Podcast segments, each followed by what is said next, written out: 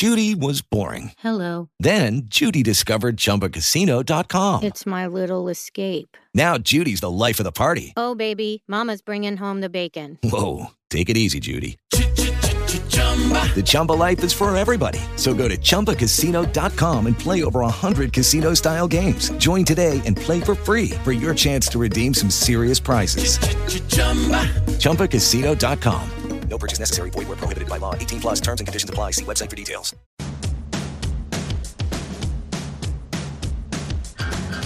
Five minutes past the hour. It is hour number one of the morning show with Preston Scott. And hey, hey, the gang's all here.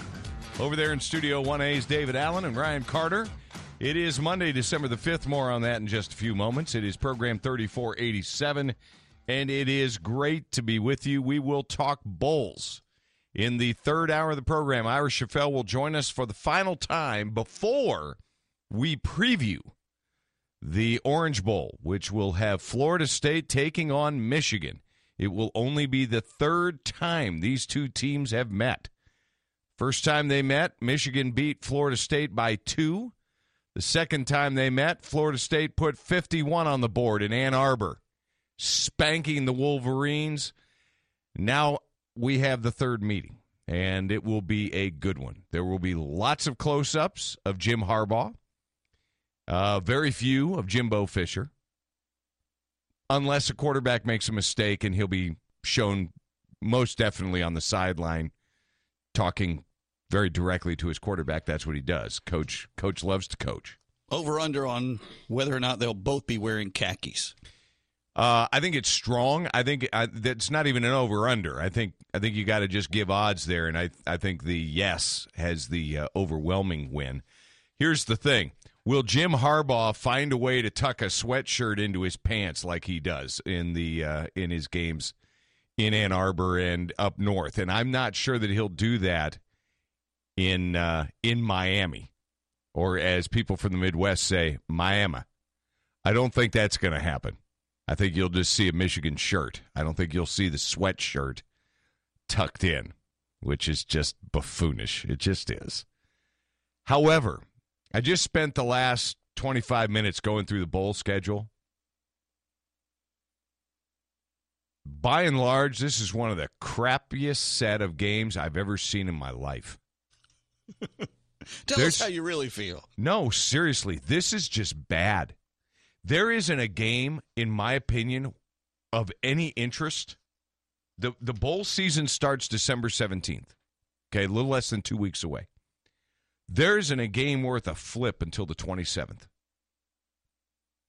And that game would be The uh, the Motel 6 Cactus Bowl Motel Six Cactus between Bowl. Boise State and Baylor because they'll Okay. both put some points on the You're board right. and it's not going to be on that disgusting blue field. That could be a very good game. Then you go to the 28th, one day later, West Virginia and Miami. That's an interesting game. Is it? Yes, it is. But then you skip the 29th altogether, I other think West than Virginia takes that, by the way, easily. uh, the, the Valero Alamo Bowl, Oklahoma State, Colorado's a good game. Um, on the 30th, you've got the Hyundai Sun Bowl. Of course, the Hyundai Sun Bowl is a good game. Stanford and uh, North Carolina. Then you got Michigan and Florida State on the 30th in the Orange Bowl. So that's a Friday game. That game's on a Friday. But uh, but boy, you've got you've got two weeks of just garbage. Really, there just isn't. I mean, normally there's some interesting matchups, even though they're teams you don't follow. That it's like, oh no, that's a good matchup. They just don't exist. These are bad. These are bad bowl games. And so not only do you have to tolerate just terrible names for bowls, I mean, they're just some of the names are just ridiculous. I mean, you know that you know the the Gildan Bowl, you're gonna get you're gonna get a bunch of underwear commercials with the dude from The Voice. What's his name? Blake Shelton? Is that his name? Yes. Nice guy. Seems like a really nice guy you'd want to hang out with and talk to. Personable. Yeah, very much so. But there's only so many commercials of the guy with underwear that you can watch, right?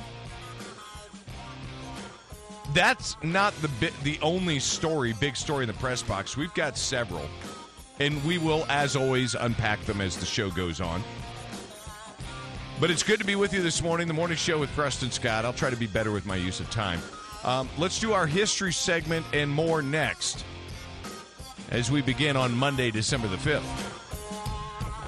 Spreading the good news, plus traffic and weather every 10 minutes. It's the morning show with Preston Scott on News Radio 100.7 WFLA. You really are a heel. You're as cuddly as a cactus. You're as charming as an eel. It's 11 minutes past the hour. It's uh it is Monday. Boy, is it Monday, huh? It's Monday over there, fellas, isn't no, it? no, things are starting to come together. I'm telling you. Okay. It is uh, December the 5th, though. It was on this date in 1831. What was it like for John Quincy Adams, You're asking me? former president, to be seated as a as just a member of Congress? I haven't spoken to him in a while, so I, It- I it- don't really know. Well, you would have, so, you know, I thought you might have some insight. He took a seat in the U.S. House representing the state of Massachusetts after being president. That's interesting. Well, think about what Bill Clinton was facing. I'd rather not. I, I understand that. I would rather not. Uh, let's see here. In uh, 1848, just 17 years later, that's interesting when you put it in that kind of perspective. John Quincy Adams had just been president of the United States, returned to Congress as a representative. Just 17 years later, the gold rush, California gold rush began when uh, President James K. Polk confirmed the discovery of gold in California. We got gold in California. Um, 21st Amendment ending prohibition is ratified in 1933, and the bus boycott in Montgomery begins, prompted by the arrest of Rosa Parks on this date in 1955. So there you go. That's your history lesson for the morning. A couple other big stories in the press box this morning besides bowl season. We've got to talk bowling. And I'll be interested to hear if Ira Schoffel thinks the bowl season's as just garbage as I do. It's like I don't get it. Why are they why is the bowl season just so bad? Is it because we have so many teams that aren't very good? We have too many bowl games. There's no doubt about that. We just have too many bowl games. Same folks say the same thing about the NCAA basketball tournament. There's just too many teams that get in, so Oh, there's no, a lot no. of garbage games. I No. hear it all the time. Every year I hear the same thing. A lot of garbage games. Who says that? Who? Uh, people like Dan Patrick, national sports radio host. Dan's wrong. I'll let him know. 64 well i mean technically it's 68 teams but and and that's ridiculous it ought to be 64 um 64 is it's a it's a perfect tournament because there's a gazillion I- basketball I, teams I out there I completely agree. I'm just giving the other side. now college football ought to just do the 18 playoff and and be done with it but uh but this is just this is anyway um these are the things you ought to know as you head into your work day By the way, can we put the Cleveland Browns into the college football playoff system? a one and done is i mean that's just that's adding a, a insult to injury seriously i would take alabama over cleveland I, that's what I'm saying. I would like to see that. i would take clemson over cleveland Ooh, that's pushing it. That's pushing it. why I don't know. clemson could beat alabama You think? Heck yeah Okay, we'll talk any, about that later. any team with a spread offense can beat alabama I want to see that because they're going to get a chance. well it's happened that's it's happened before and those are the teams that historically do well against alabama Uh, the EEOC, you ever heard of it? It's the Equal Employment Opportunity Commission. Another useless, unnecessary federal overreach into the private sector. They are claiming, let me let me just read here. The increased cultural diversity of today's workplaces presents new and evolving issues with respect to Title VII's protection against national origin discrimination.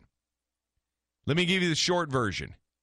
The EEOC says it is not discriminatory discriminatory to require people to speak a second language as long as it's not English. It is discriminatory. Get this now. It, according to the federal government, it is discriminatory to make a worker in America to require them to speak English. That is just obscene. Uh, Ash Carter says we better stick around in uh, Iraq. Might be a mistake to uh, leave. We'll get to that in just a few minutes. Hawaii bracing for another foot of snow. They've already got two. They've already got two feet of snow in the upper atmosphere, the upper elevations of Hawaii. You said Uh, feet? Yes, they're going to get another foot of snow added to the two they already have. Can you imagine how bad it would be if there weren't global warming? 16 minutes past the hour in the morning show. Oh, the fun doesn't stop here. Find more on his blog, WFLAFM.com, keyword Preston.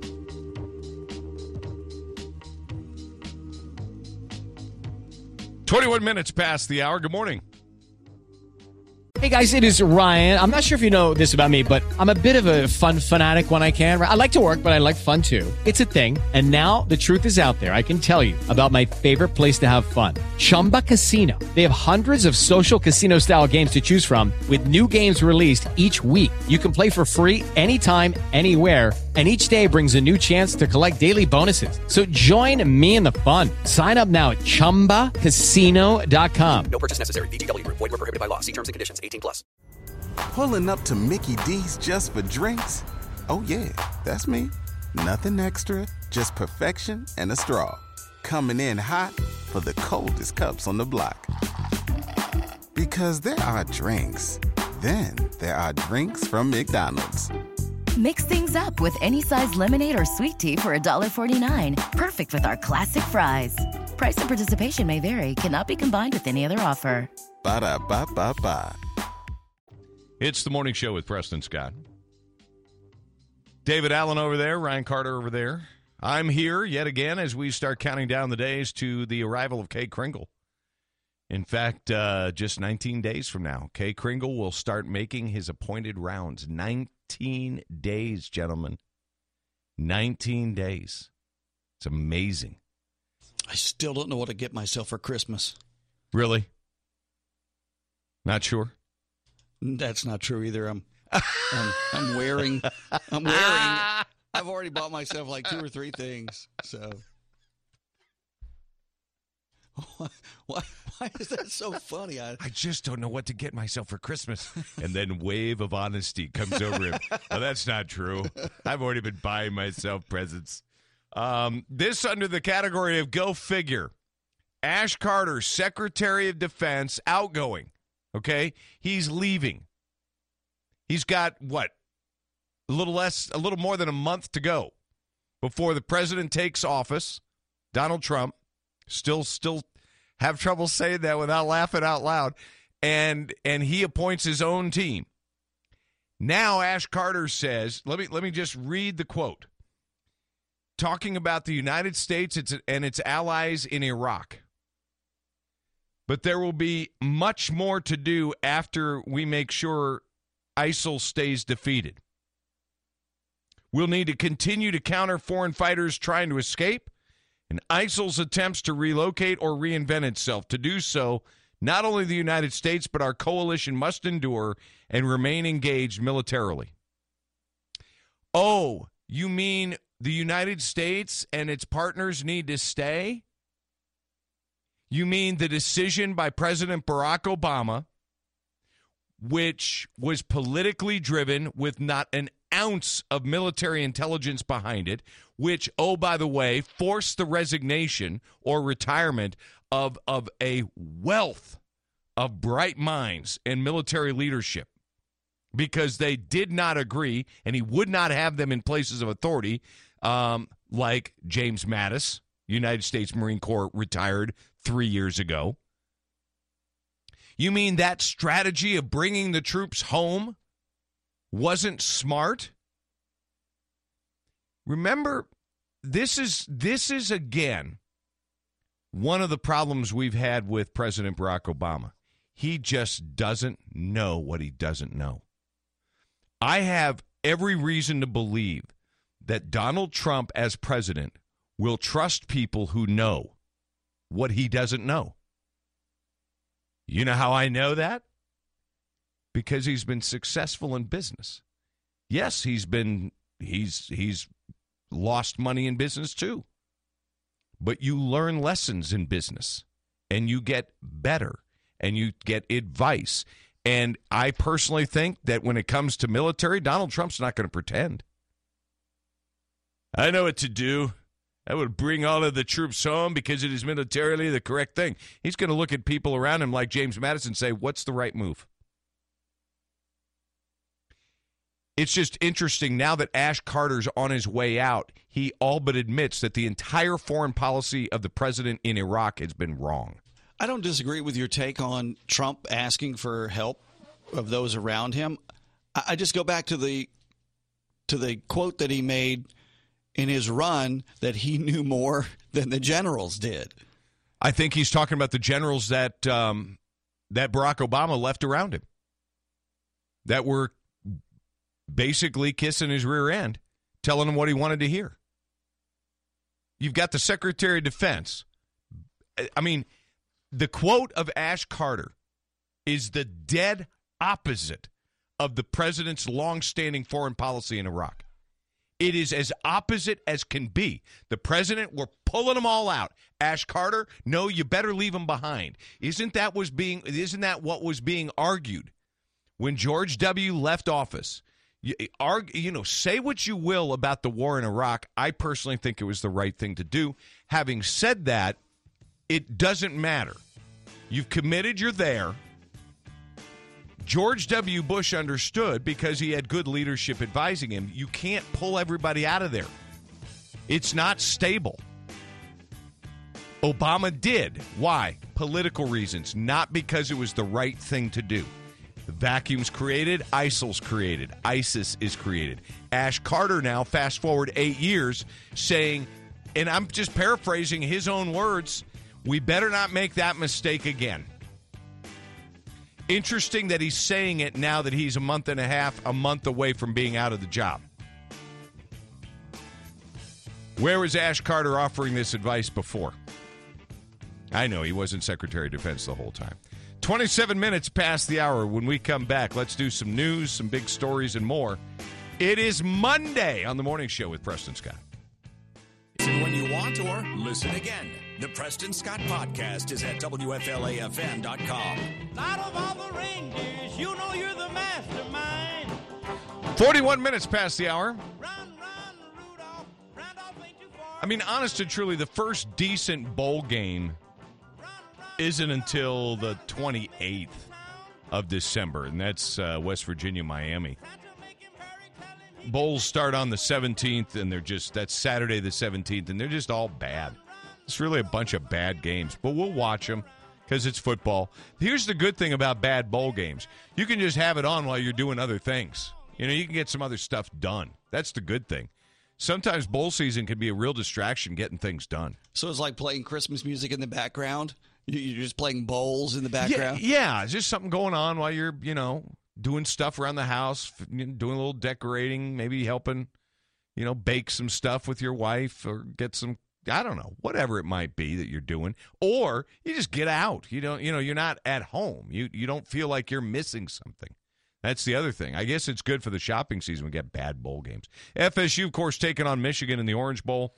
That game will be on Friday, December the 30th, as opposed to Saturday, the um, the 31st, where you've got the national semifinals. So that's good. Uh, some other big stories in the press box.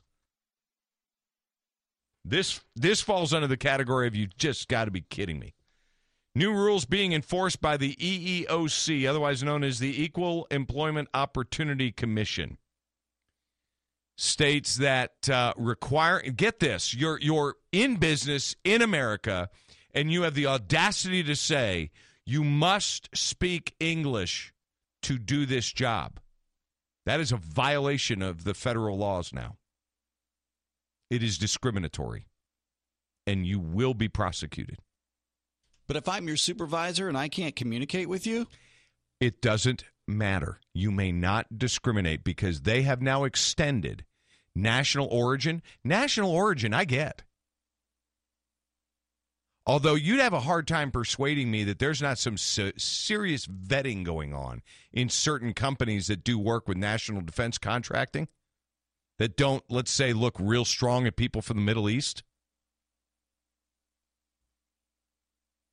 But the bottom line is they have now taken for example, you've got you've got a bunch of applications and these people are all from, you know, from from North Dakota and and Wyoming and California and New York to Bangladesh and Morocco and Mexico and Yugoslavia. Does that even exist anymore? I don't even know. Do we even have Yugoslavia anymore? It's probably some country whose name I don't even know now. But you get my point. You've got all these diverse nationalities. Now they're saying not only can you not hold that against them, which fine, okay, but if they don't speak English and they speak their native tongue, you can't hold that against them. That's a form of discrimination. If they don't speak English and you don't hire them because of that, that is now discrimination. So now you're just making up another reason why you can't hire them under the guise. Well, no, now we're now we're making up reasons you can't. No, I'm saying if you're an employer, then you have to come up with another reason. You yeah, good say, luck "Oh, with that. Yeah, well, it's because you know they, they weren't physically able to do the job. You know. Or whatever. You know, in essence, you got to lie. Yes. And this is now, but I, I want you to just kind of let's circle back to something. Republicans have control of 35, 37 state legislatures. Is it time for a constitutional amendment that to be a citizen of this country, you must speak the language? First of all, is there anything wrong with that? Is there anything wrong with suggesting that to be a citizen here, to become a naturalized citizen of this country, you must speak the language? I think the snowflakes might have something to say about that. I'm asking, is there anything wrong with that? If so, what? I speaking of snowflakes, Hawaii bracing for another foot of snow. Another foot. I thought global warming was a settled science. Climate change. Ah, no, no, no. No. Step into the world of power, loyalty, and luck. I'm gonna make him an offer he can't refuse. With family, cannolis, and spins mean everything. Now, you wanna get mixed up in the family business. Introducing The Godfather at ChumbaCasino.com. Test your luck in the shadowy world of The Godfather slot. Someday, I will call upon you to do a service for me. Play The Godfather now at ChumbaCasino.com. Welcome to the family. VGW Group. No purchase necessary. Void where prohibited by law. See terms and conditions. 18 plus. Temple University is ranked among the top 50 public universities in the U.S. Through hands-on learning opportunities and world-class faculty, Temple students are prepared to soar in their careers. Schedule a campus tour today at admissions.temple.edu/slash visit. It was, and I was prepared for that. no, it was global warming, and it was proclaimed a settled science. The Earth is getting warmer. Can't be. Can't be. Well, these kinds of anomalous. No, no, no, no, no, no, no. No, you said global warming. The Donald has named Ben Carson to be his nominee for Secretary of HUD. That just in. 46 minutes past the hour. All the stories used for the Preston Scott Morning Show and some that weren't. It's the best and the rest at WFLAFM.com. Keyword Preston. 51 minutes past the hour. Good morning. If you're just waking up with us, it's the morning show with Preston Scott. I'm Preston. Over there in Studio 1A, David Allen and Ryan Carter, program 3487.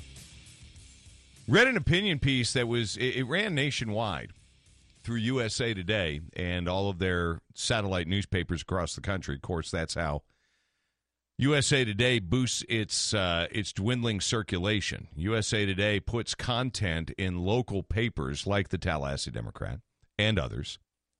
And by doing so, it claims additional circulation that way and thus can keep its rates inflated for advertising in USA Today. But this ran through the Gannett network, and its ambassador to uh, to Trump Mexico is not the enemy. Now, this is Carlos Manuel Sada Solana. Wow, what a name, huh? Mexico's ambassador to the U.S. says we're not paying for the wall. No surprise there. But he went on to say that building an actual wall could hurt the environment. Did he really say that?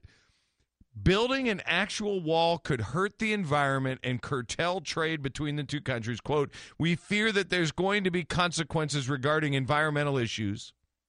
It's also going to be sending a very negative message. What we say is we like to build bridges. Thank you, Ambassador. Said he would prefer to see the U.S. pass immigration reform legislation. Does it smack any of you as just a little out of place for an ambassador representing a nation that is allowing the invasion of its northern neighbor, its valued trade partner? Does it trouble you at all that he's telling us what we ought to be doing? It does me. And I'm not even in the government, but it slightly offends me. Why don't we just invade? It in, well, we're being invaded. No, why don't we just invade? Why don't we just take it over? Well, here's my thing. First, And- I would. that's tongue in cheek, of course. Well, I wouldn't want it. You know, that's like that's Cancun? No, it, uh, no, seriously, I wouldn't want it. I would want Cancun. Well, you can have Cancun. You can go ahead and be the the ruler of Cancun. Ooh, did you hear that, Ryan? He made me the ruler of Cancun. He is David of Cancun. David, I like that. Yeah. That's what I want for Christmas. That's you want Cancun. um, I you know it's it's sort of like if you've got relatives that have junk, and they offer to give you their their old junk, and you're like, no, I really don't want to spend the time it would take to fix up that junk. You know, Mexico is a unique fixer upper. If if we were to use housing parlance, Mexico would require an extraordinary amount of effort to fix. But here's what I do say rather than invade Mexico, though they are invading us, how about we just say to Mexico, you know what? We'll play a game of chicken with you. Let's see who lasts longer. We're not trading with you. See ya. Goodbye. And we just stop. Stop. Now, after a couple of weeks of that, would you like to resume a normal relationship where you control your border and people aren't flooding through your country illegally to enter ours? Yes or no? I, I it this this idea that building a wall would would harm the environment is laughable. But the notion that Mexico's telling the United States what it ought to do is remarkably offensive to my sensibilities. No, Mexico, you are hypocritical. Your laws on people entering your country illegally are harsh and very exacting. But you seem to have a remarkable tolerance for people passing through your country illegally. Now let's change that. And let's talk about your immigration system. And then we can talk about resuming trade. That would be my answer as president. So now in the first hour of the program, we have two actions that are inside my my overall blueprint if I were president of the United States and I got two terms. One is I would request states to uh, come forward with a constitutional amendment to make English the official language of the country. Second, I would look at Mexico and I would squarely look them in the eye and say, We are stopping all trade. It's up to you.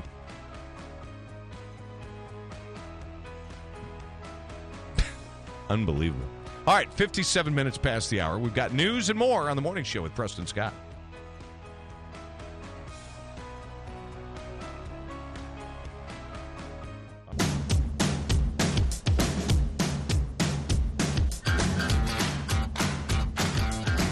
It's five minutes past hour number two of the morning show with Preston Scott. How are you? Hope your day's off to a reasonably good start. If not, make it so. Just make it happen. Attitude is everything. My coach in high school, Jerry Dawson, Chaparral High School, used to say, PMA, boys, PMA. Positive mental attitude. And so uh, I always I try my very best to start the day very excited about what the prospects might be for the day, despite whatever challenges may come. And there are always challenges, but uh, we welcome you to the morning show. I'm Preston Scott. Over there is David Allen and Ryan Carter. Big stories in the press box. The bowl season is set. It's really bad. It's a stinky bowl season, but there are some great bowl games. There just aren't many of them. One of them is Florida State, Michigan. Think about this for just a second. Florida State has long been considered out of the conversation for the national title. Actually, when when they got boat raced by Louisville, they they sort of lost that opportunity. I personally think they were still in the hunt. Um, think about they they got humiliated by Louisville, but they got beat by North Carolina. It never should have happened and they had every opportunity to beat Clemson. They were every bit the equal to Clemson. I think that if they had played them later in the year, they would have beaten them. Who? Florida State would have beaten Clemson. They. Well, I kind of think they played them pretty late in the year. They did, but they got even better. You're saying l- even later, even even later than later. Well, at the latest. But but you could say that about you know a lot of teams playing better Sure later. could. I, I just I, my point is Florida State is better than their their record indicates. I think, even though I don't think they played near their potential this year. My point, my sub point is Florida State playing a team that two weeks ago was a likely member of the Final Four playing for a national title in the Orange Bowl is a pretty good bowl game. Michigan Florida State is a pretty iconic matchup, and that is a good bowl game. So that's one of the good ones. Uh, you should know the playoff will be Alabama, Washington in game one on December 31st. The Chick fil A Peach Bowl. Uh, Alabama will have so many fans in that stadium. You almost feel bad for Washington. They're, they're just, I just don't see a lot of Washington fans traveling to Atlanta for that football game. And then you've got uh, in the Fiesta Bowl, you've got Ohio State Clemson. And both of those fan bases will travel very well, especially Ohio State. So there's your uh, your big four. Other big stories in the press box before we get to Steve Stewart in just a moment or two. Uh, according to the Equal Employment Opportunity Commission, extension of the federal government, the EEOC, the increased cultural diversity of today's workplaces presents new and evolving issues with respect to Title VII's protection against national origin discrimination. So, consequently, you may not force an employee to speak English, and you may not not hire them for that reason. That's discrimination. So let me see if I understand this. This, by the way, goes back to the 1964 Title VII, uh, Civil Rights Act of 1964. So if I understand this properly, and I do, speak making sure your employees speak fluent, coherent, logical, understandable English is a discriminatory requirement and is not allowed per the federal government. I'm not making this stuff up. Donald Trump said he's going to tax 35% any business from the United States that goes overseas and tries to send its product back. And oh, by the way, there's another foot of snow expected on the mountaintops of Hawaii. That's on top of the two feet it's already had. 10 minutes after the hour, it's the morning show with Preston Scott. First to know, the morning show with Preston Scott on News Radio 100.7 WFLA.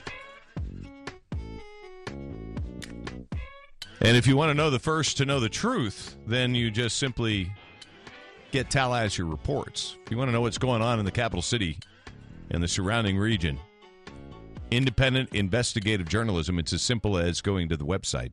Makes a great Christmas gift, a subscription. Think about that as a stocking stuffer. That's showing you care. TallahasseeReports.com is the website. Subscribe right there. Steve Stewart joins us this morning. Hey, Steve. Good morning, Preston. How are you doing? I'm doing well. The continuing saga of City Commissioner Scott Maddox. What's the latest? Well, yeah, obviously, you know this this is uh, being dragged on, and I think it's begin uh, it's becoming more about process than it is actually the issue of residency. Although there are a lot of issues with that. Um, basically, the order from Judge Gievers is due on Tuesday. However, um, I understand that the League of Cities now is going to uh, intervene with the Supreme Court um, issue of uh, arguing that the city is the one who should decide this. So that's some breaking news that I, I think no one has reported yet. So the League of Cities is going to join the city of Tallahassee. They had filed a brief with the Supreme Court saying that the, the First District Court of Appeal overstepped their authority and the actual issue of residency should be left to be decided by the city uh, commission. Um, the other issue, uh, looking over this, uh, the case this weekend, is this whole the whole thing on the judicial process. The discovery is going to be another issue in an appeal, regardless of what Judge Gievers did. What we could tell from the the orders that were filed in the case is she did no better than Judge Dodson in allowing discovery, um, in the sense that she did not compel uh, Mr. Maddox and his attorneys to turn over anything uh, that was asked for. And so uh, simple things like statements, credit card statements to show where you're paying them from, uh, your your address where you filed your IRS, you, you know, your your personal taxes. On what grounds? Did, actual- on what not- grounds did she say no to that? she just never addressed it, Preston. It was very confusing for uh, the plaintiff's attorney. I went and did some research. Uh, th- they originally had a uh, she issued an order and said the parties were to get together and uh, you know and handle the discovery. And then uh, Mr. Jackson's attorneys filed a motion to compel, said they weren't cooperating. She never addressed it. Uh, her excuse was there was not enough time. But again, That's you're about- nonsense. yeah, you're talking about copies of one-page documents. You're not asking for the full IRS return. You're only asking for the address page.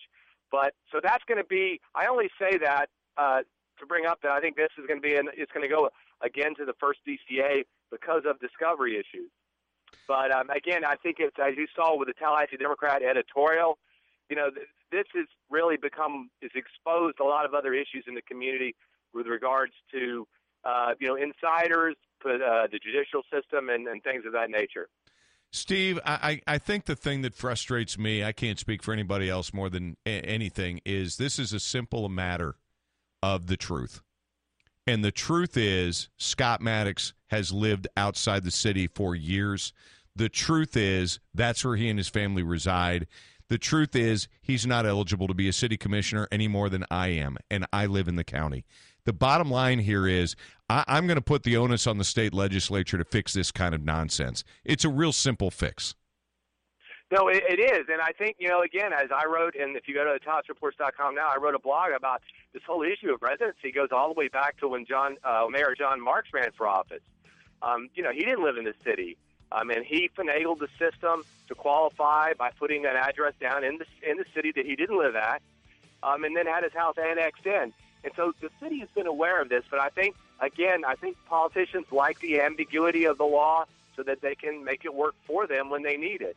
And you know, and the thought that you know, the, I think the Tallahassee Democrat wrote that they think the city should do away with the residency requirement is is in you know we're going to do some research on this is a complete joke. It's laughable.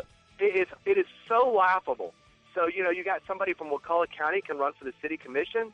It, it, it you know again, it- it's a simple rule like you said, and we proposed a solution in an article that that I wrote uh, and posted last night.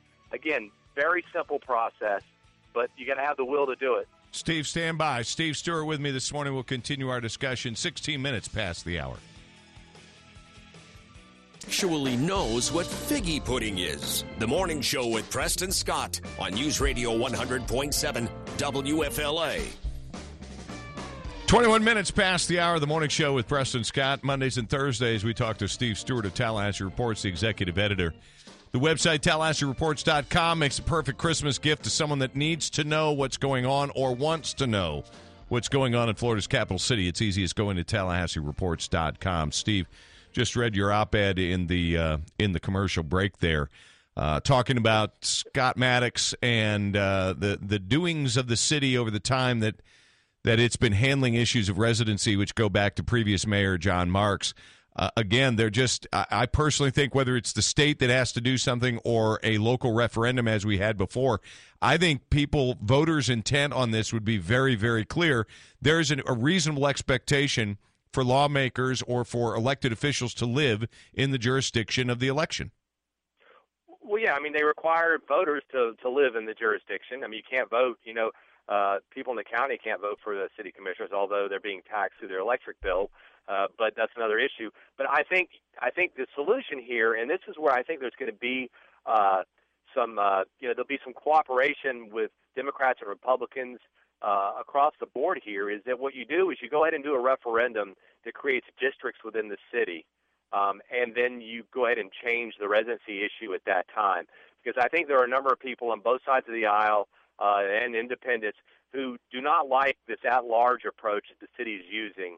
Um, it, doesn't hold leaders accountable to each other, um, and you and you get some you get some weird outcomes. You get areas of towns that are being ignored, area of the town that's being ignored with some very basic services.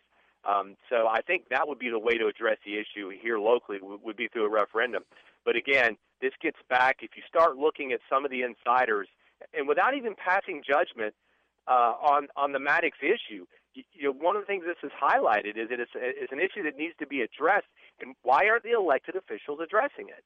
It seems like they just want to protect the ambiguity, so it gives them the leeway to do what they want to do. Well, it's and been an I- issue on state on state races too. Right, and and and I think again th- that's because they like the uh, ambiguity. Now, maybe the Speaker of the House, who is coming out with a strong reform agenda, um, you know, will address that issue. But but you're exactly right. It's been an issue in a, a, a lot of different areas. And I think I sent you a link on an article from uh, Los Angeles where they actually convicted two or three people for uh, you know vote basically voter fraud. Well, Uh, they're going to jail.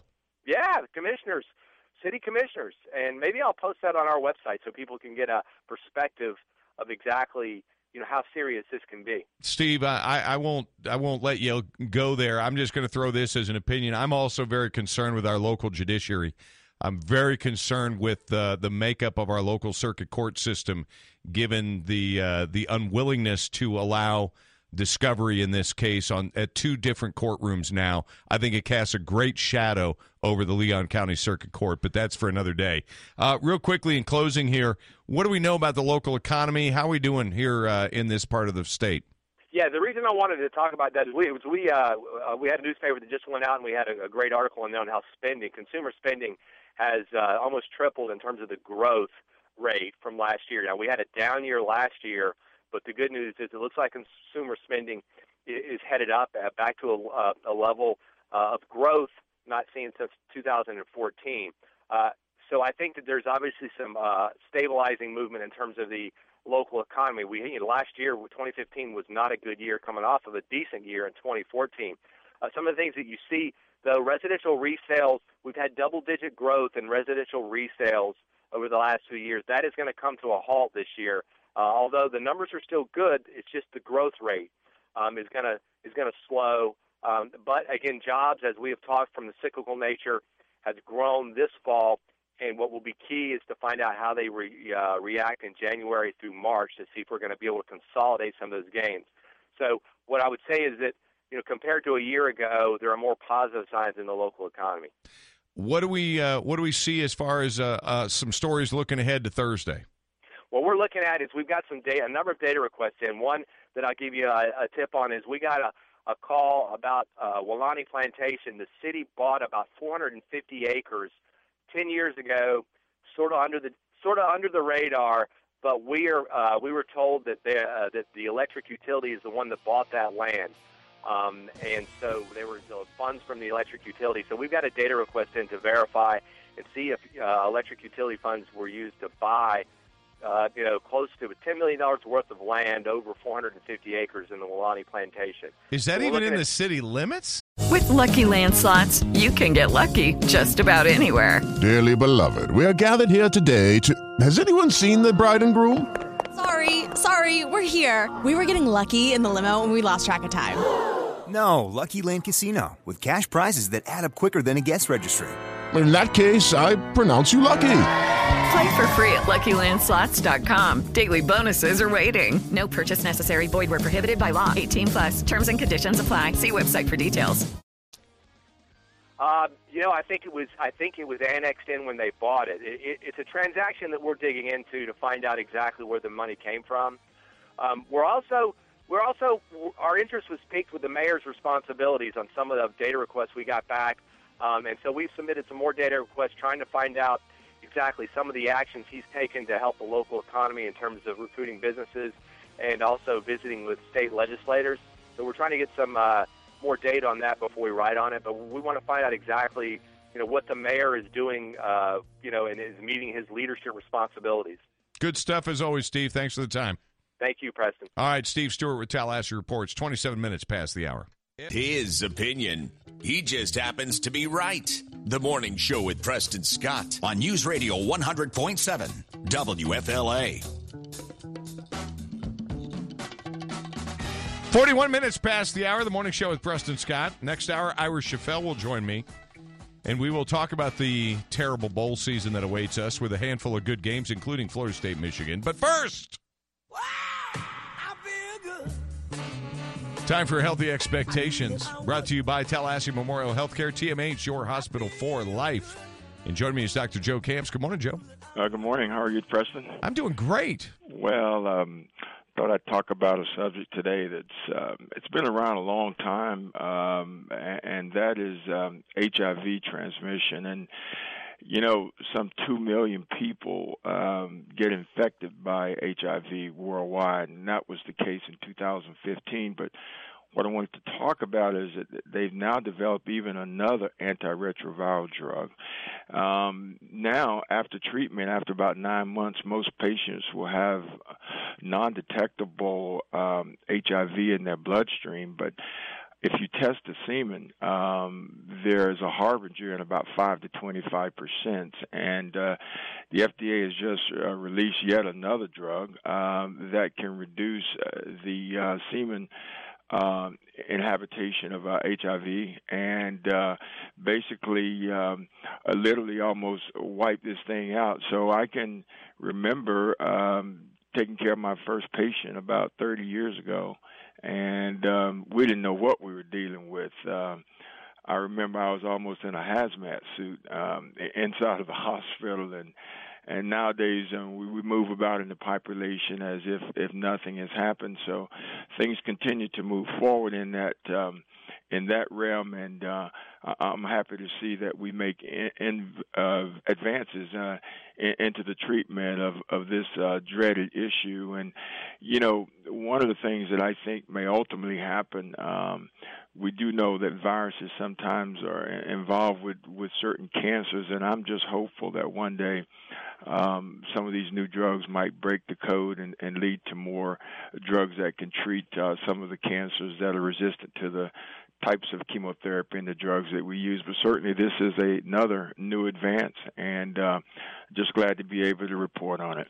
Joe, one of the things I remember from several years ago is as the medical world was trying to get its arms around the AIDS epidemic was that uh, one of the challenges was that the virus would remain dormant for perhaps as as long as several years before it could be recognized. Absolutely. Have they made progress in being able to recognize it even in a state of dormancy? Well, that's that's the problem, and I mean, it's, it's it, because it can hide not only in the respiratory tract, um, but it certainly can hide in the the semen. And the, the problem is, is most detection of of most of conditions that we deal with are are, are serologic, meaning that uh, we detect them in the blood, and as you can see, um, that sometimes can can be a challenge uh, if it harbors in the different places. So, I think that um, that still will probably remain a mystery, um, but uh, certainly um, th- there are lots of advances as we move forward in, in, in dealing with this problem. So that's a question I don't know that I can fully answer, but uh,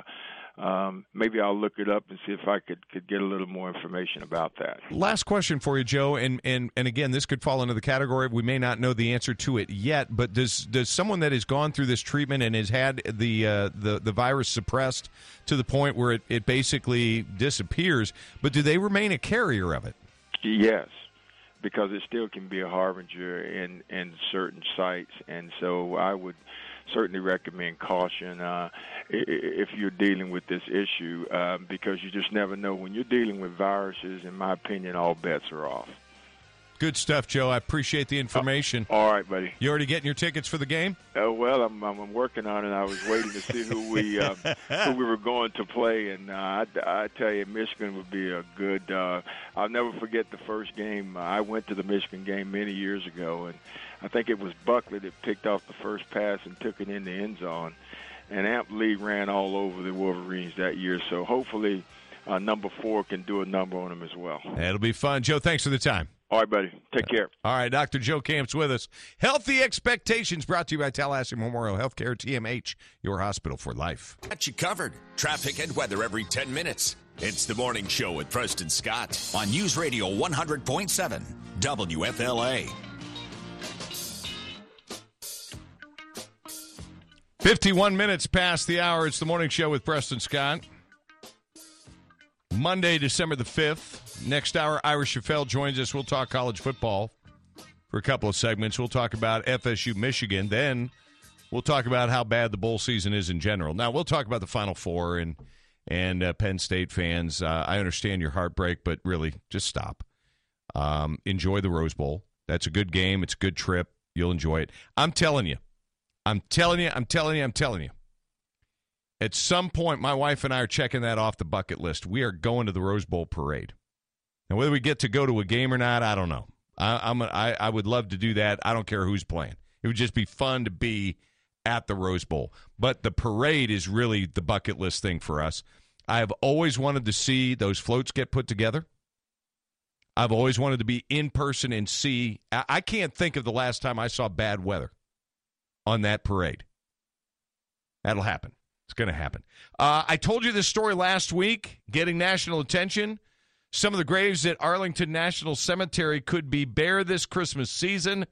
Our friend Rachel Sutherland has more from Fox News. Wreaths Across America places wreaths on veterans' graves every holiday season, but this year the group is running short on donations. We don't want to leave any grave marker uncovered at Arlington. Wayne Hanson, chairman of the board of Wreaths Across America, says the group receives no government funding. We rely on those $15 sponsorships and, and donations to help us pay for those wreaths. Volunteers are planning to place donated wreaths on the graves of hundreds of thousands of veterans on December 17th.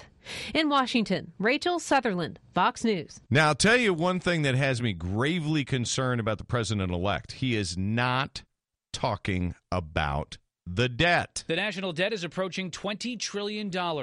During the presidential election, candidates continue to promise voters more plans that would likely add even more to the national debt, like increased spending, tax cuts, and delayed changes to entitlement programs.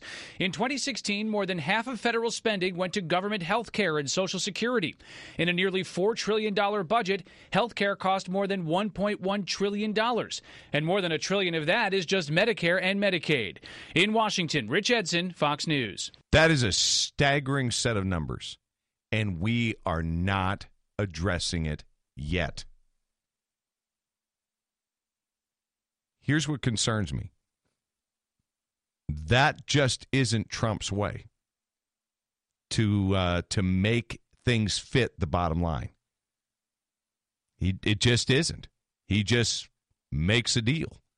And there's good things about that ability to cut a deal. The bad thing is we can't cut a deal with our debt. You have to cut it. You can't you can't negotiate with an interest rate that is going to leave you sucking more and more and more of the GDP into interest. It doesn't work. There are many of us that that know what happens when you're upside down and you've got more going out than you've got coming in. It's just it's inevitable. There's an inevitability to it. And and any one of us individually that's dealt with that, there's a little there's a sick feeling in your stomach when you realize medical bills and mortgages and and insurance payments and whatever it is. And and then you've got to get groceries and all that and and the bills are more than you have income. You you you get sick. You you there you can't function. That's where we are. We have too much going out. We don't have enough coming in. And the answer isn't taking more out, it's cutting what's going out. We have the ability to do it. Uh, if if you can cut one dollar out of every one hundred you spend at the grocery store, our government can do the same, and I think we have to demand that they do it. Cut spending. I mean, and we're not even talking about some of the unfunded mandates that are out there that don't show up on the balance sheet. You know, for example, we're our social security fund's in desperate trouble, but it doesn't show up on the federal balance sheet because it doesn't have to. Because it's not a guaranteed benefit that you or I have. If Congress doesn't want to pay it, no matter how politically foolish it would be, they have no legal obligation to pay it. The Supreme Court's already ruled it is not a debt. It's they should pay it, but they don't have to. And so because it doesn't show up on the federal balance sheet, our our national debt doesn't look worse than it does. If it were all on there, you'd be horrified. You should be horrified now. All right, come on. Let's do some news, big stories, and more. Ira Schoffel joins me to talk college football next on the morning show.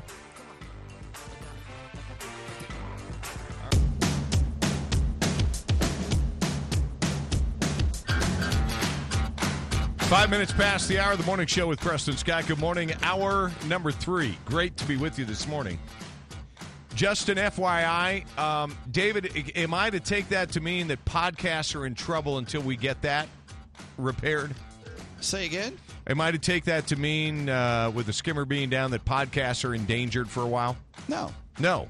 Podcasts are still being recorded? Yes, that's Awesome. two separate things. Oh, okay.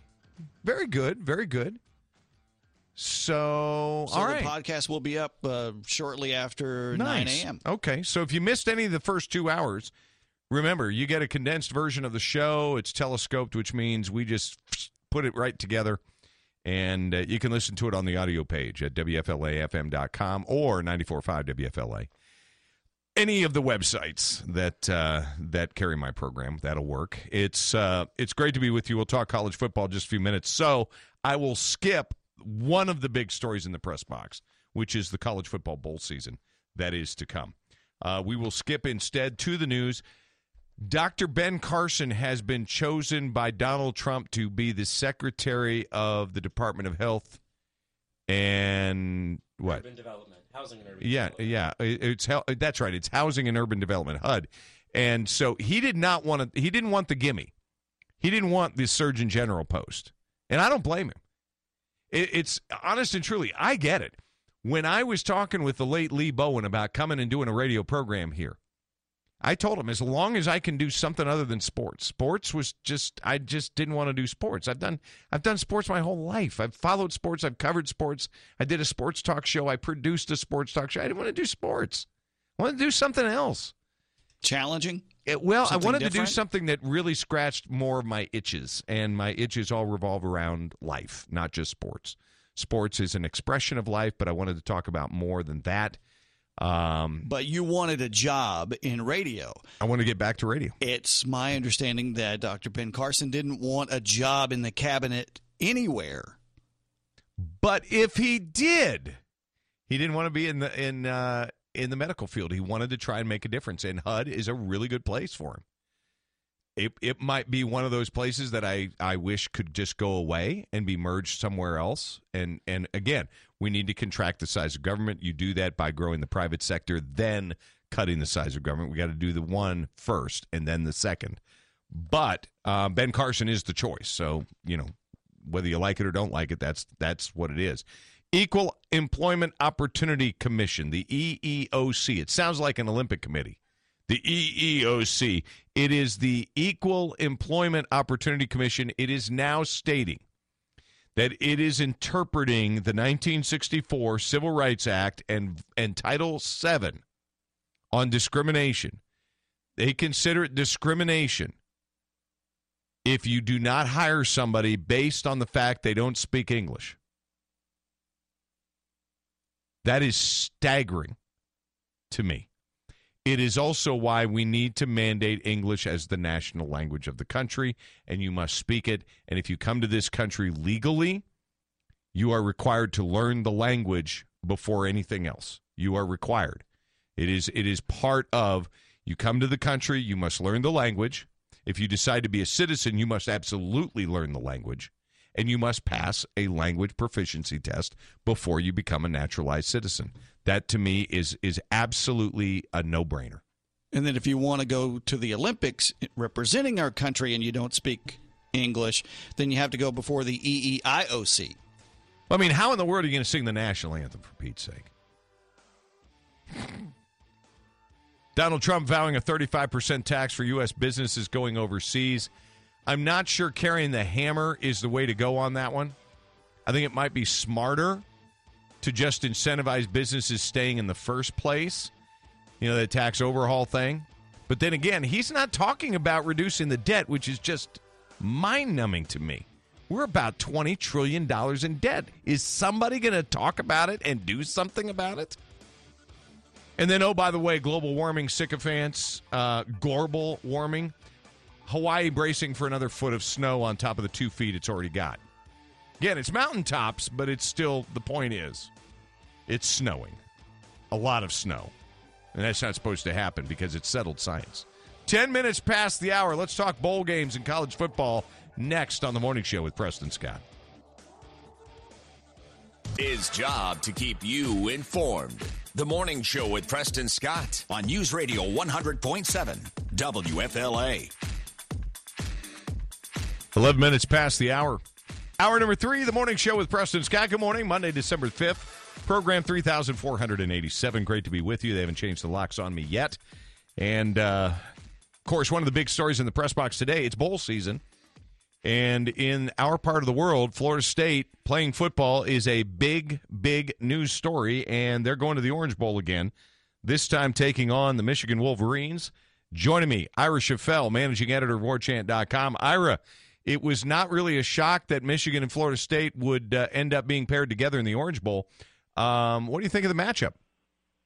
I think it's a great matchup. I mean, I think it's a hard matchup. Uh, you know, I thought for most of this year, I thought Michigan uh, might have been one B to Alabama's one A. I thought that they might be the best team in the country and certainly one of the top two or three.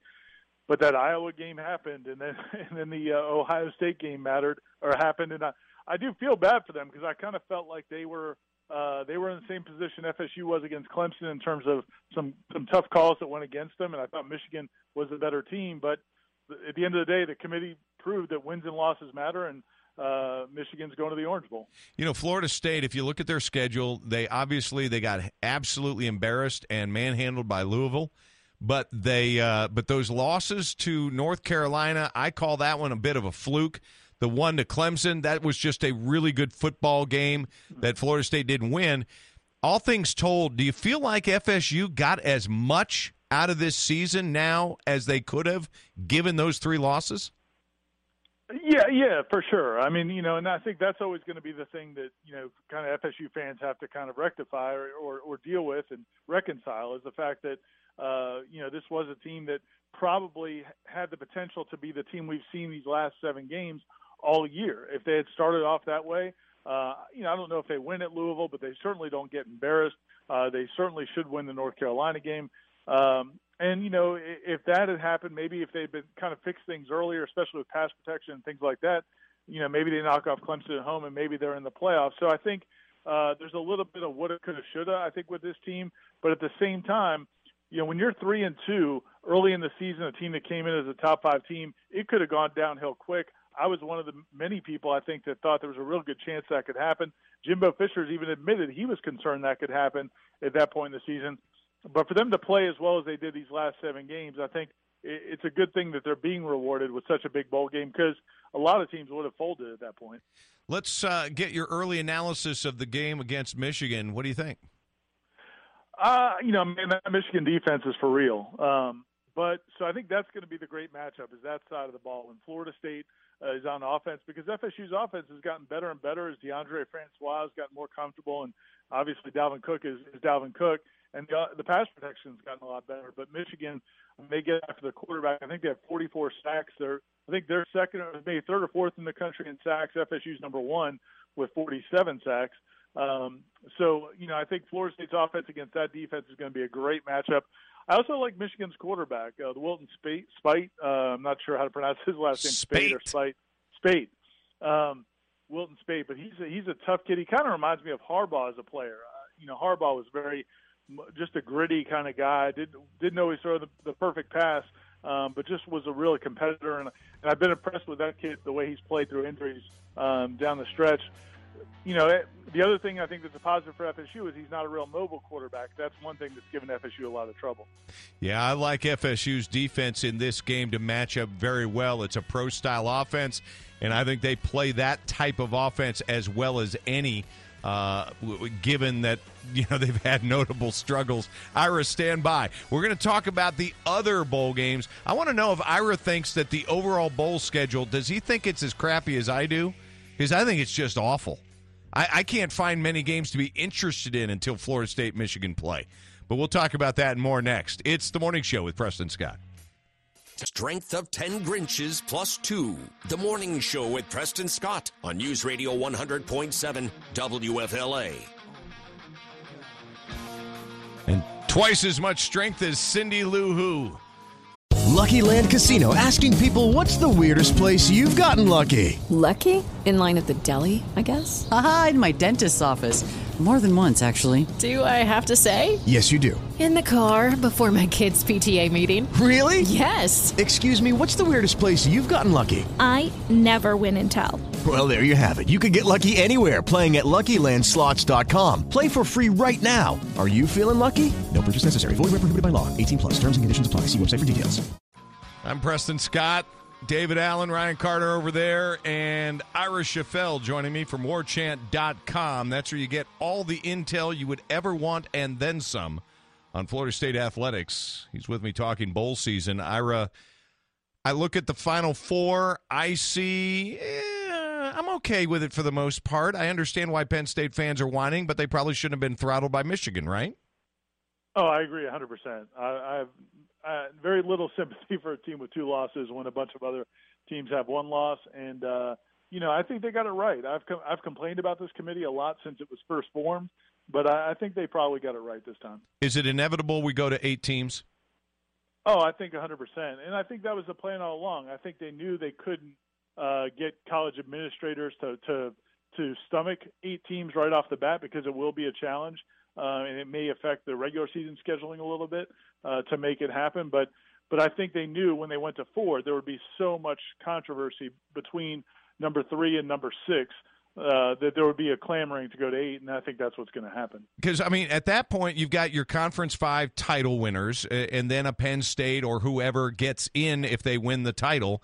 But then you pick your best three teams at large, and you've got a playoff. Yeah, I think it's a it's a no brainer. You know, again, the problem is.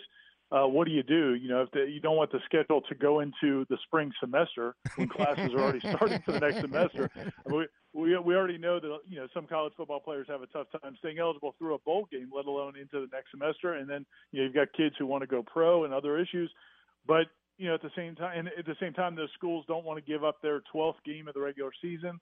They don't want to give up these lucrative conference championship games, so they're going to have to figure it out. But uh, you know, and, and people will always say, "Oh, well, the number t- nine team will be left out." Well, I don't care about the number nine team, but I, I do care about the five and six teams usually. How about my idea? My idea, which we've never talked about, Ira, is we go to 16 teams and the top eight seeds play at home. The first round is played at the higher seeded team. That gives them that added home game for revenue purposes. You've got a guaranteed sellout instead of some of these bowl games that have no crowds whatsoever. Then that first round losers, they start filling out some of the middle bowls, and then from uh, from those final eight teams forward, you're playing in bowl games, and and the games matter. Well, I think the prop one of I mean, one, you know, I think there's some merit to that, but one of the problems obviously is these bowls are not giving up their grip on their money, and uh, you know, there's a lot of uh, you know people involved in a lot of these bowl games, and they make a lot of money off of them, and uh, it just seems like whatever happens, the bowls aren't going to be cut out cut out uh, of the mix. We won't lose a one of them my way. We keep them all. Tell me this though, as you looked at the overall bowl schedule, I called it crap. I think the bowl game. I think this is one of the worst seasons I've ever seen. Normally, there's a couple of games in the first, uh, you know, maybe 10 games that at least are interesting to me. None of these are interesting to me. They're terrible. it's a lot of them are like, you know, it's like it's kind of like the the morning talk shows that you leave on TV. Hey, hey, hey, hey, hey. No, no, no. TV, TV morning talk shows. okay. Not not the entertaining, gripping radio talk shows in Tallahassee. No, uh, yeah, no. You know how like when you're walking around in the morning getting ready and you've got the TV on in the background. That's Yeah. what these college football games will be during the, the during the bowl season for the most part. And a lot of them, like I want to like them. Like I've looked at some of the matchups and I'm like, oh, okay, well, you know, you got some teams that some name programs, but then you remember what they looked like this season. And there was a lot of average in college football this year, and I think you're going to see that in the bowl games. But who cares about Central Michigan and Tulsa or Memphis and Western Kentucky or or UCF and Arkansas State? Come on, these are awful football games. Hey, we got Temple and Wake Forest. Don't forget about them.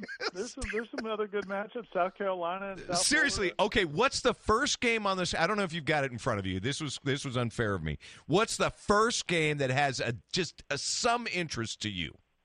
I actually do have it in front of me. Once you you, you gave me the heads up before the last uh, the break there, but uh, I you know I it's it's maybe North Carolina Stanford right before uh, the Florida State Michigan game. See, you're- the you're- same the same day. You can't find one either. See, I found the tough. only one that I found that holds any interest, despite its crappy name, is the Motel 6 Cactus Bowl because Boise State's not playing on that ridiculous blue field and because they're playing Baylor and at least there might be some points scored.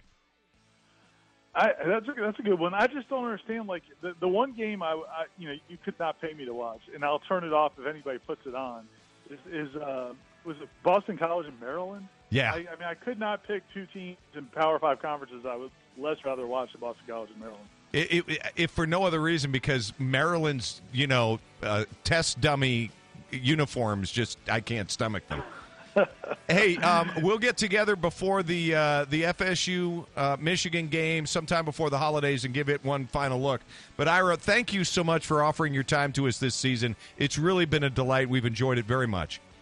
I've enjoyed it too. Thanks a lot, Preston. Take Thank you. Ira Schoffel with warchant.com. Always like talking college football with Ira. It's 27 minutes past the hour. It's the morning show.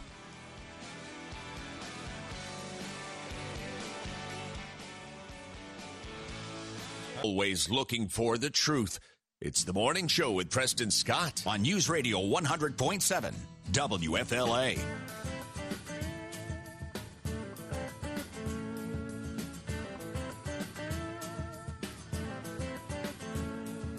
Tomorrow on the program, author Craig Nelson joins us, part two. I interviewed him back a couple months ago. We talked about the buildup of the attack on Pearl Harbor.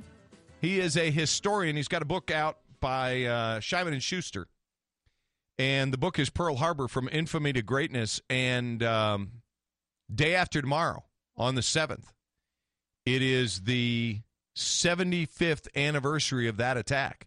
And I don't know if you heard, but the Prime Minister of Japan is coming. And uh, we'll be going to Pearl Harbor. And that's good. I, I mean, I, I didn't have a problem with Obama going to Japan. I don't have a problem with the Prime Minister of, of Japan coming here. That's fine. But uh, we'll talk to Craig Nelson about the the event itself and the aftermath. Uh, Pearl Harbor, many could, you know, I think would point to Pearl Harbor and say, it dramatically changed the trajectory of this nation, and ironically, for the better. Despite the loss of life, which was huge, and the sacrifice of our our parents, and for some our grandparents, it, it- the, the the nation changed in very dramatic ways for the better as a result of uh, what took place there. But we'll talk about that. High Tech Tuesday tomorrow as well, and. Um, and of course, we start though this segment with the big stories in the press box. We were talking with Ira Schoffel bowl season. You've got Michigan and Florida State playing in the Orange Bowl on the 30th. That's Friday the 30th, down in Miami. Uh, been to several football games down there. It, it there really isn't a bad seat in the house. Um, it don't know what your prices are, your packages, and all that. Overall, I think bowl season's very lackluster. I think it's a bad bowl season the the matchups of any interest and note don't really even begin until. Uh, I mean, you'd be hard pressed to find a decent game before really Oklahoma State, Colorado, number twelve and number ten, and uh, and that's and that's number ten just in certain polls. Uh, FSU Michigan is a great matchup, and that's on Friday the thirtieth. And by the way, you might want to just kind of note that's an eight o'clock game for Friday the thirtieth, so uh, you can you can plan your couch skating accordingly. I I'm already thinking menu. That's just going to be great. And I'll tell you what's going to make it better. Even though in my family we have split allegiances to a certain extent, as long as Ohio State and Florida State aren't playing, I'm pulling for Ohio State all the time because I like I like first I like the uh, the fact that my family's all identified with with uh, Ohio State. My uh, my wife, my stepsons, my my in laws, they all Buckeyes to the core, and I love the Ohio State marching band. But this game will be fun because not only do they pull for Florida State when when not playing Ohio State, they're Florida State fans. Florida State will be playing Ohio State's arch enemy, Michigan. And so they Buckeyes around the world will be Florida State fans on that night. So that's good. That's good and fun. The uh, the final four set Alabama Washington in the first semifinal on New Year's Eve, followed by Clemson and Ohio State. Clemson had Ohio State's number the last time they played. Don't think that'll happen the same way this time. I think that's just going to be a really good game. So we will uh, we will have to wait and see. Other big stories in the press box. The Equal Employment Opportunity Commission has now stated that it is discrimination if you do not hire somebody because they don't speak English. Here I thought it was just a kind of a matter of needing to communicate with your employees. But no, no. You that is an extension of the 1964 Title VII Civil Rights Act. And that is absolute ridiculousness. But it is what it is, and they're going to enforce it while they can. Till the Donald takes over. I suspect he would wipe that out, but we'll we'll have to live with it for a while. Speaking of uh, the Donald, Trump vowing a 35% tax on all U.S. business going overseas. I think you're smarter offering incentives and changing tax policy and lowering regulation. Incentivize. Put a little honey out there. Don't carry the thunder stick yet. And Hawaii bracing for another foot of snow. Just saying. 40 minutes past the hour the morning show with Preston Scott. You, the facts. The morning show with Preston Scott on News Radio 100.7 WFLA. 41 minutes past the hour. You know, my my regret so far, not regret, that, that's bad choice of words, sorry. My lament so far with uh, President elect Trump. I like a lot of things he's doing. I don't like that he still hasn't gotten around to dealing with the fact that we are growing our debt, and that has to stop. And I'm still not seeing it from Congressman Paul Ryan, Speaker of the House. Mitch McConnell. Oh, my goodness. I got a story here on Mitch McConnell. I just didn't get to it. It's just going to ag- aggravate you to no end. Um, it, it's same old, it? same old. Uh, did you include it on the best and the rest? I did. I did. so we can find it there. We can find it there. It's just it's a story that I haven't talked about yet. I'll do it probably tomorrow, but annoying. Um, on the subject of annoyance, Mark Wahlberg is not on that list. He is now growing in stature to me as Matt Damon lowers himself, even though I prefer Matt Damon as an actor over Mark Wahlberg, though Mark Wahlberg is okay. I think he's a decent actor. That's the perfect word for him. Decent? He's a decent actor. I think he is. I, you know, he's not like silly bad or anything like that. I think Damon is better. He is. But I think that Mark Wahlberg's a good actor. I'm I'm good with that. No, decent. Don't don't go to good. Mr. Mr. Movie guy over there. I wasn't sure if he was sneezing or scoffing at your uh Yes. both. It was both. Okay.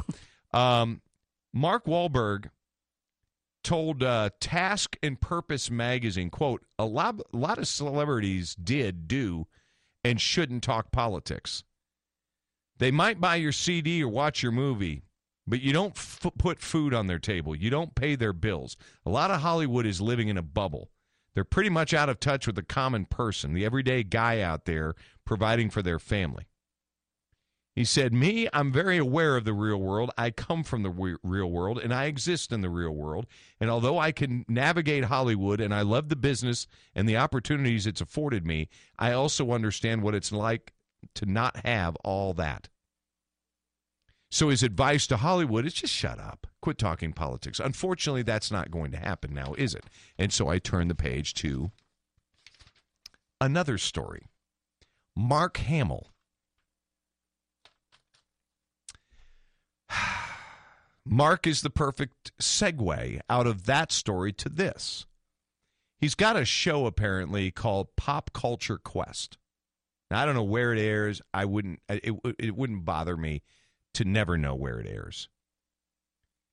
He said, um, while it's tempting to say he'll leave the country under President Trump, it's more challenging to stay and defend our country to do what you think is right. Because if you look at what's being assembled for our government, it's like yikes. It's a who's who of really despicable people. Yeah. See, here's my problem. My problem now is that I really just don't like him now. And I was really excited for the next Star Wars installment. Not not Rogue One, which I can't wait to see, but the next official Star Wars movie, which is episode 8. Now, besides looking unnervingly like my brother, Mark Hamill, as he's aged, has not aged very well. He looks really rough and again, remarkably like my brother. This is going to be tough for me because I really don't like that statement. Then Carrie Fisher opens up her mouth and talks about the affair that she had at the age of 19 with a married with two children Harrison Ford during the original Star Wars movies. Golly, could the could they ruin this anymore? 846, 746 Central. It's 46 minutes past the hour of the morning show. You presents every day on his blog page at WFLAFM.com. Keyword Preston. 51 minutes past the hour of the morning show with Preston Scott. Good to be with you this morning. Woo! Yeah, yeah, yeah, yeah. We've got um, tomorrow on the program, we've got uh, Craig Nelson on the show. Not Craig T. Nelson, but Craig Nelson. He's an author. And he is um, author of the book Pearl Harbor From Infamy to Greatness. And he is uh, going to join us talking about the anniversary, the 75th anniversary of the attack on Pearl Harbor, which takes place on uh, on Wednesday. So we'll get a little preview of that as well as talk some more about his book. But uh, over the weekend, yeah, I mean, there were some things that happened in sports, things that happened in news. This one snuck by most everybody.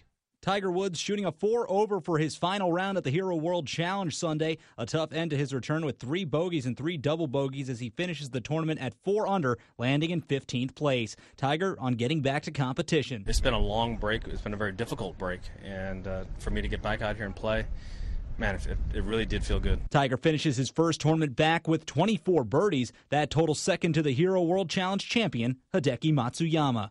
Matt Napolitano, Fox News. Yes. I just wondered if he was wearing his red shirt yesterday. I don't know if he wore red on uh, on Sunday or not. I do know I watched a little bit of an interview with him. I think on Saturday after his round, and uh, I looked at my wife and I just said, Cynthia, he looks a lot more relaxed and at peace with himself than I've seen him in an interview in a very very long time. Now he was playing the role of host. It's his tournament and uh, but but as he talked about the cause, as he talked about uh, helping kids and promoting STEM programs across the country and around the world, which is a laudable cause. I mean, well done. You know, he talked about the fact that they had helped 150,000 children, but he said it's just not good enough. He said, I want to help millions. And it was like, okay, all right, you go, boy. Well done, sir. Way to, way to remain focused. I like that. You know, his focus as an athlete is, you know, beyond question.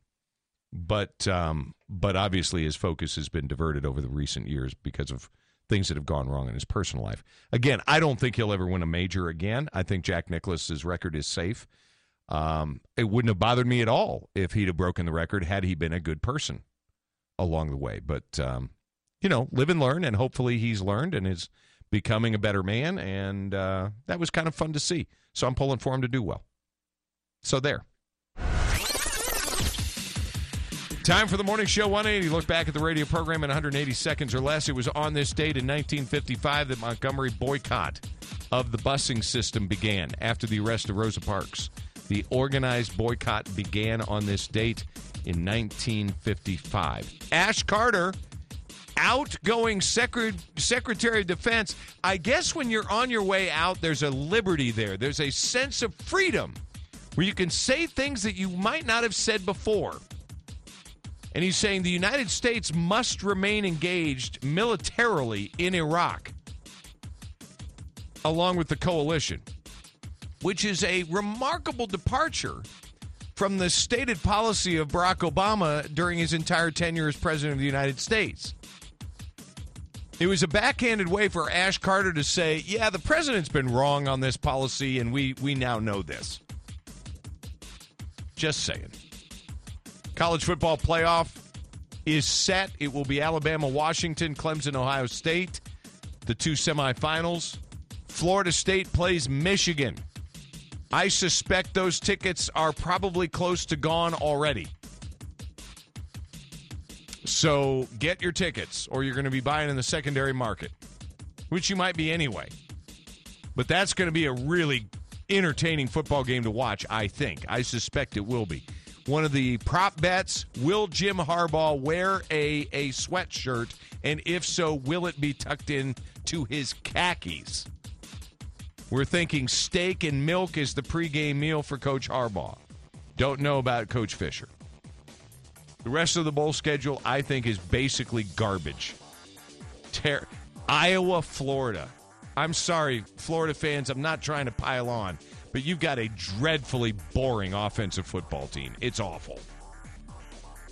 That that game just it could be bad. And I just, I personally think Iowa's going to win.